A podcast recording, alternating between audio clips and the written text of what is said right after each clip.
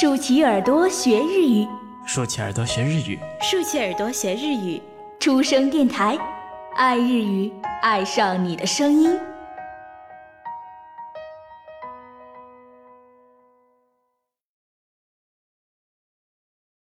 出身阅读书。2009年ヨーロッパ8カ国を巡る一人旅。何も持たないただの私となった坂本真綾がこれまでを振り返り、これからを見つめた37時間の全記憶がこの一作に。長編エッセイ From Everywhere。 作者坂本真綾、朗読初恋教学部レモン。それではお楽しみください。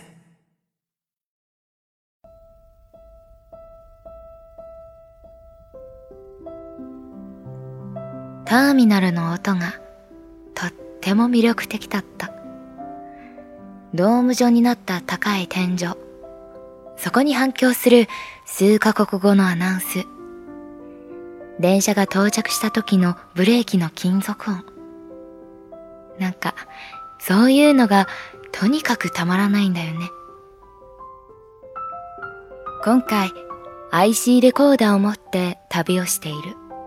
長年勤めているラジオのレギュラー番組を無理言って5週間分もスケジュールを前倒しして収録してもらった。その穴埋めというわけじゃないんだけれど、あちこちの国で録音した音をお土産に持って帰って番組で使いたいなと思って、実際こうやって改めて音だけに焦点を当てて世界を感じてみるのは想像以上に楽しいことだった。ざっと一つとってもところがわれば全然違った音がする。例えばパリならコツコツと足早に歩くヒールの音や車の行き交う音、時々クラクション。人々のフランス語の会話は少しせっかちな響き。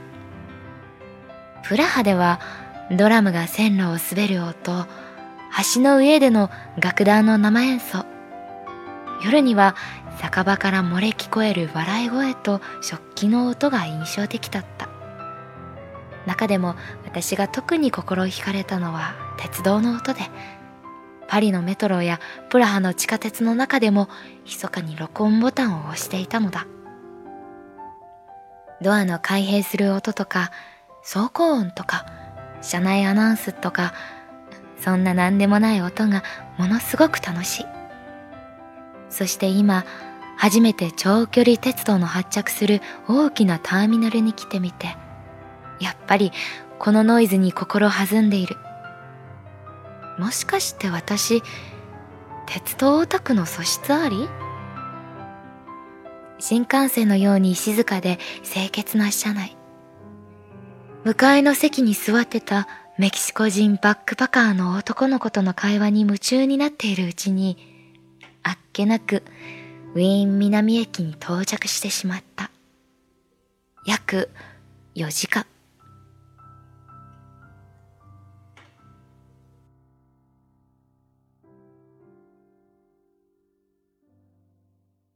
好了，今日的文章先读到这里，未完待续，期待大家下一次收听。